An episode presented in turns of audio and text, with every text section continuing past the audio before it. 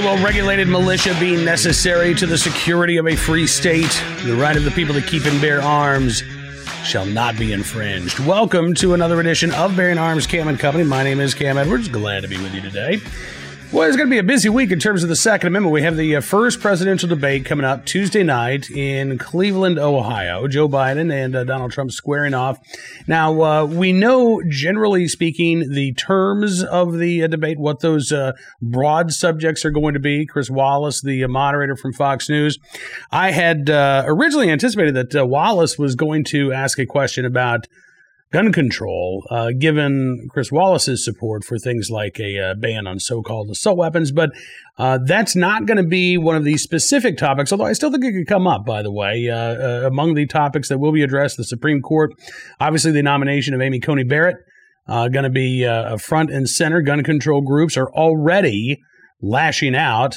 I mean, not that they were you know, going to be happy with anybody that Donald Trump picked, but uh, they're very upset with what they call uh, Amy Coney Barrett's extreme position on the right to keep and bear arms. Yeah, meaning that she actually recognizes it's a fundamental individual right that's protected by the Constitution, not granted or established by the Constitution, by the way, but protected by the Constitution. Violence in our cities also expected to be one of the topics that will be addressed uh, both which I think will uh, provide Donald Trump an opportunity to uh, hammer Joe Biden for his gun control views at a time in which uh, more Americans than ever before are buying firearms for self defense. Joe Biden believes that the Second Amendment is limited, said last year that uh, he would not have ruled the uh, same way that the Supreme Court did in Heller versus D.C., which established once and for all that, yes, this is an individual right protected by the Constitution.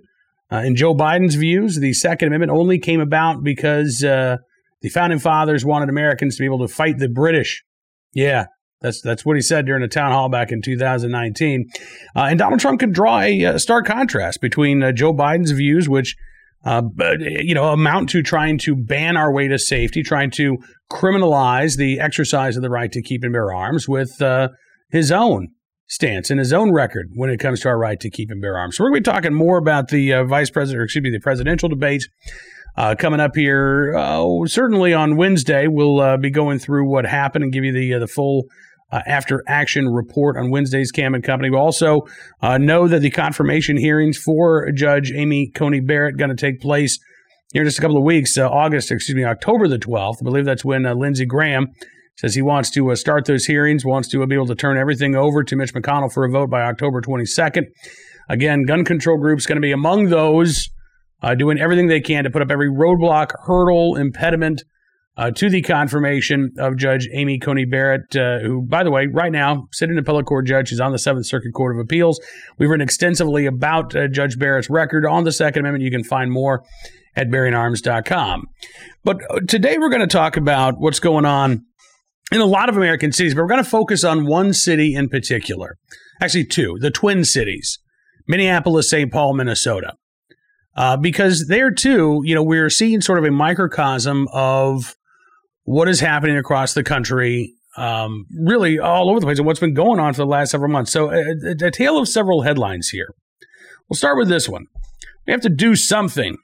North Minneapolis bishop hosts gun buyback amid rising homicides. There were 48 homicides in Minneapolis last year. Uh, as of this past weekend, there have already been 59 homicides. And uh, one religious leader there in Minneapolis says, "Well, we got to we got to do something."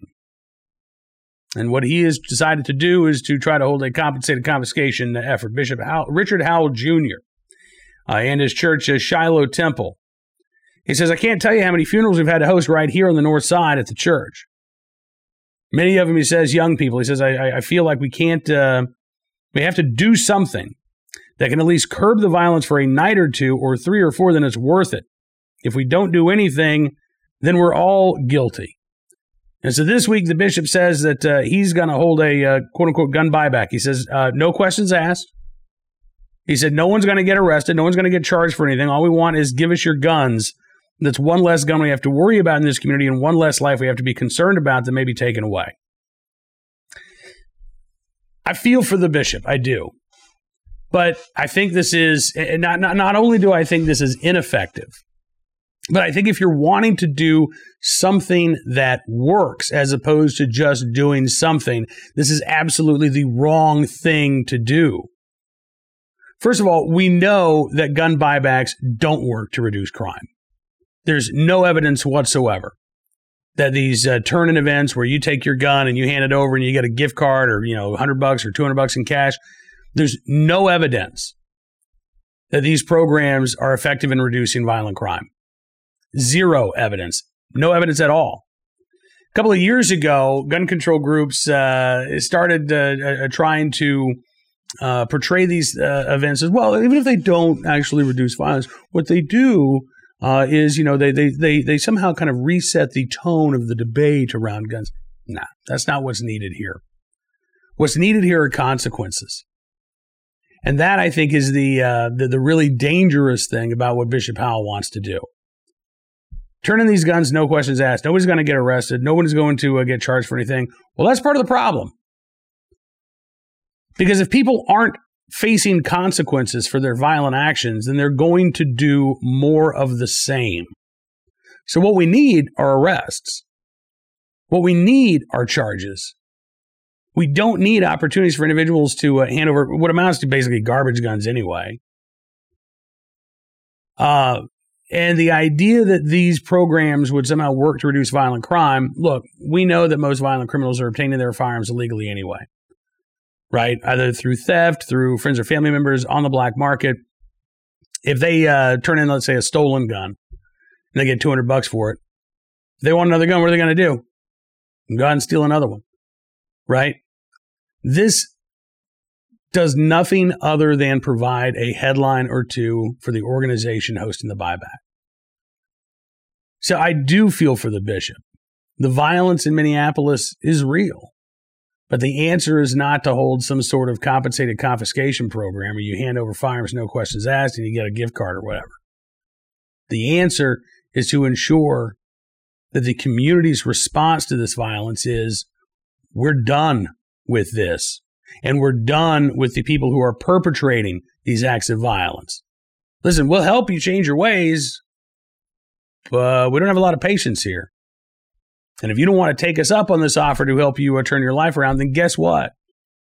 We want to see you go away for as long as the law allows because we're tired of the shootings in our cities. We're tired of the shootings on our streets. We're tired of our kids not being able to play outside. And if that attitude takes root, well, then you've got to ask questions. There have to be charges because you need witnesses to come forward and talk to police. If you don't have witnesses who are willing to do that, then police can't make arrests. Prosecutors can't get convictions. Bad guys don't go away. They stay out on the street, committing more and more of these violent crimes.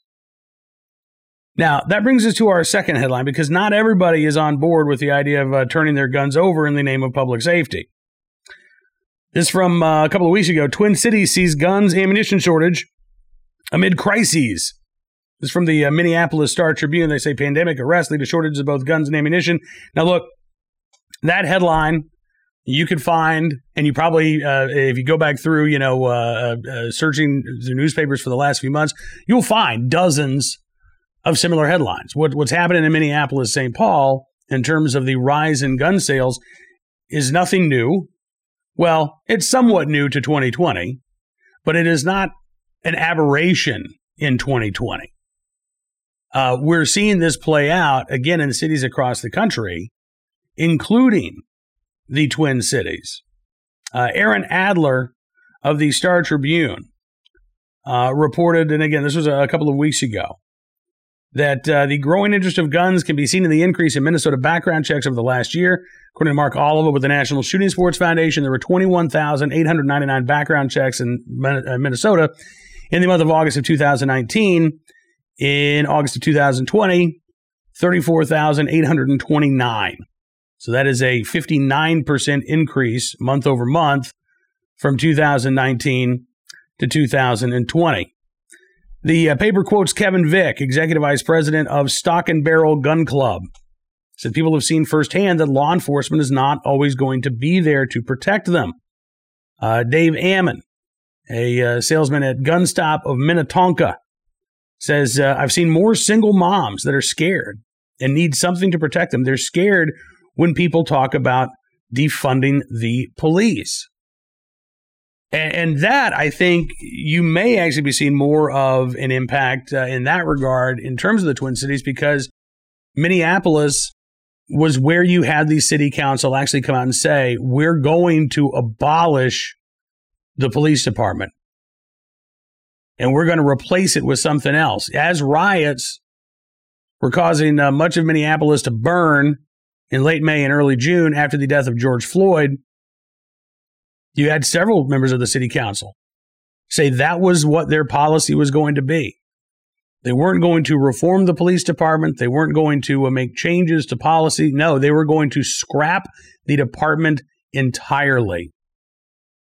Yeah. You even had council members berating residents for calling the police on violent criminals. Yeah. Uh, basically, uh, accusing them of, uh, let's see, this is Lisa Bender, uh, Minneapolis uh, City Council member. This is uh, June 3rd, 2020. If you are a comfortable white person asking to dismantle the police, I ask you uh, to reflect. Are you willing to stick with it? Will you be calling in three months to ask about garage break ins? Are you willing to dismantle white supremacy in all systems, including a new system? Yeah. Well, since June, uh, Bender and a lot of these other city council members have changed their tune, uh, interestingly enough. My friend and colleague Ed Morrissey from Hot Air has a, a piece today uh, talking about the New York Times saying that the Minneapolis City Council's abolish the police mission has collapsed. Uh huh. Interesting. And the New York Times, of course, they're, they're a little upset by this. Writing over three months ago, a majority of the Minneapolis City Council pledged to defund the city's police department, making a powerful statement that reverberated against the, across the country, shook up Capitol Hill in the presidential race, shocked residents, delighted activists, and changed the trajectory to overhaul the police during a crucial window of tumult and political opportunity. And now, the Times writes, some council members would like a do over. Councilor Andrew Johnson, one of the nine members who supported the pledge in June, said in an interview that he meant the words in spirit, not, not by the letter. Mm-hmm. Another councillor, Phillipe Cunningham, said that the language in the pledge was, quote, up for interpretation. And that even among council members, soon after the promise was made, quote, it was very clear that most of us had interpreted that language differently. Yeah.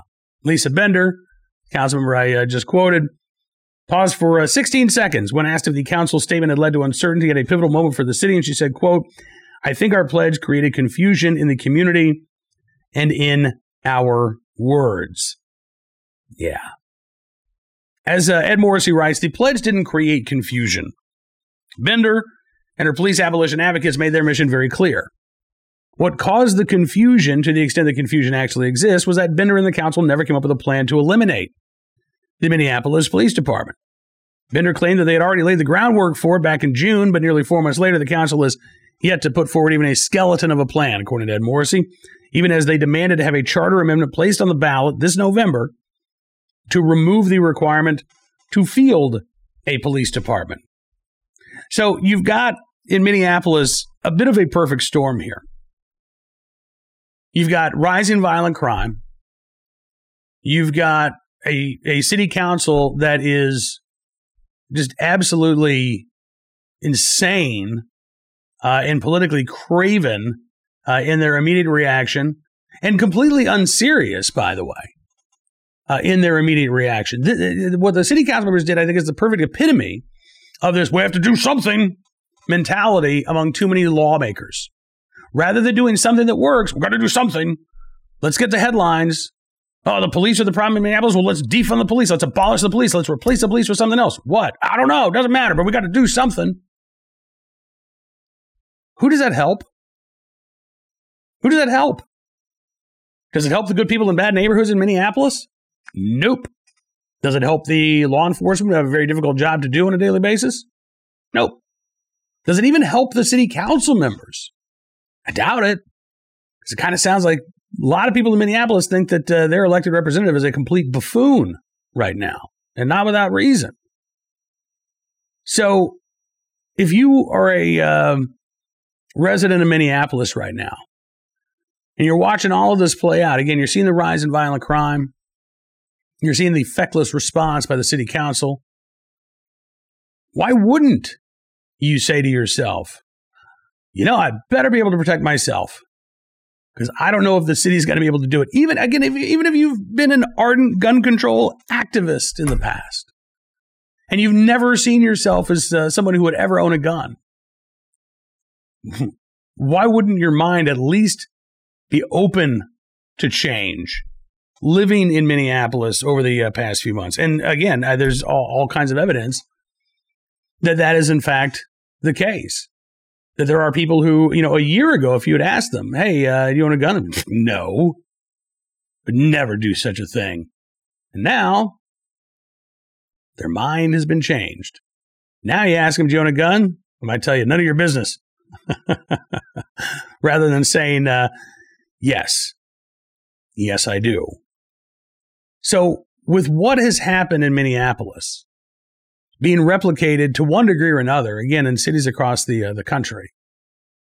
National Shooting Sports Foundation estimates that as of August, we've had 5 million new gun owners from coast to coast.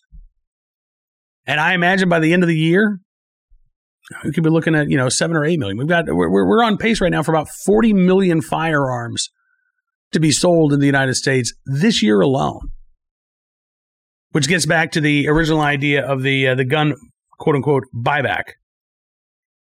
In a nation where the Second Amendment is a right that is exercised by tens of millions, I mean, actually closer to 100 million Americans, you can't ban your way to safety. You can't go after the supply of firearms in a nation with 400 million of them. By the end of the year, probably closer to 450 million privately owned firearms. You cannot ban your way to safety. You can't arrest your way out of this problem if you're only focused on legal gun owners. Or by trying to criminalize the Second Amendment by and turn legal gun owners into criminals. That's not the way to do it. The way to do it, as I talked about, is to ensure that there are consequences for violent actions to put a focus on the small number of individuals who are actually perpetrating these violent crimes as opposed to trying to uh, regulate, restrict, or infringe on the rights of 100 million Americans who aren't the problem. But in Minneapolis, and sadly in far too many other uh, Democrat controlled cities, certainly among the uh, Democratic leadership nationwide, their attitude is still very much about banning their way to safety and by making a crime out of keeping and bearing arms. All right, let's get to today's armed citizen story. Our good deed of the day, our recidivist report as well. We will start there. Case out of Monroe, Louisiana. Here you go.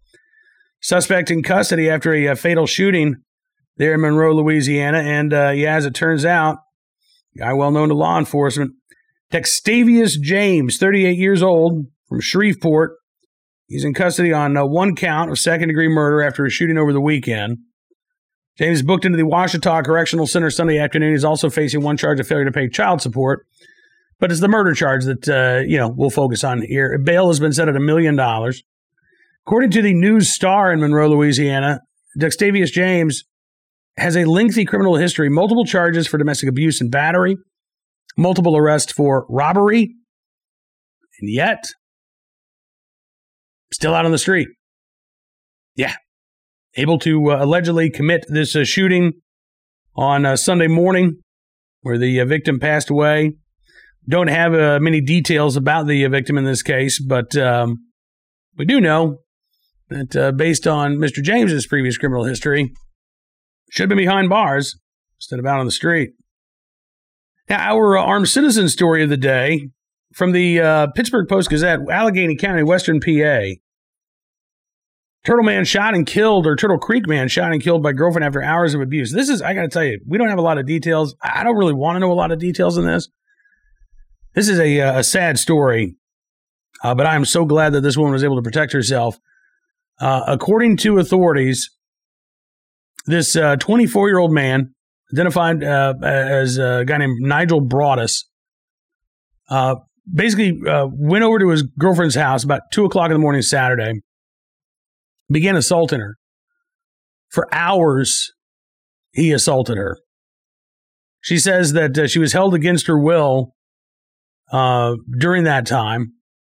During that assault, Broaddus allegedly threatened to kill her and then began looking for the legally owned gun that she had in the home. Well, she got to the gun first and told police as uh, Broaddus was approaching her, she fired multiple times. Then she fled the house, immediately called 911. 911 call came in around 5:14 a.m on Saturday morning. She told police what had happened. First responders arrived. They found Broaddus with uh, multiple gunshot wounds, pronounced him dead at the scene. Uh, you know, the investigation continues. Police say they'll uh, present their evidence over to the DA to see if any charges are warranted. She was not arrested. If her story checks out, I mean, this is pretty clearly a, a case of self defense here. Uh, and another reminder that, uh, as Sam Colt said, uh, you know, a firearm is the great equalizer. Uh, this woman clearly not able to defend herself against her boyfriend's physical assaults until she was able to get a hold of that firearm. And then, and only then, did the attacks stop. We'll uh, keep our eyes on this story. We'll give you any more details as they become available. Uh, finally, today, our good deed of the day from Myrtle Beach, South Carolina. Families calling it divine intervention. It's also a case of uh, Good Samaritans being in the right place at the right time in saving the life of a drowning toddler. Uh, Faye Aboko Cole said she was packing up beach supplies when her three year old son, King, was swept away in a riptide. She said uh, tide came up, it was taller than King, basically washed him into the water. She said the whole time I was looking for him, I didn't know where he was.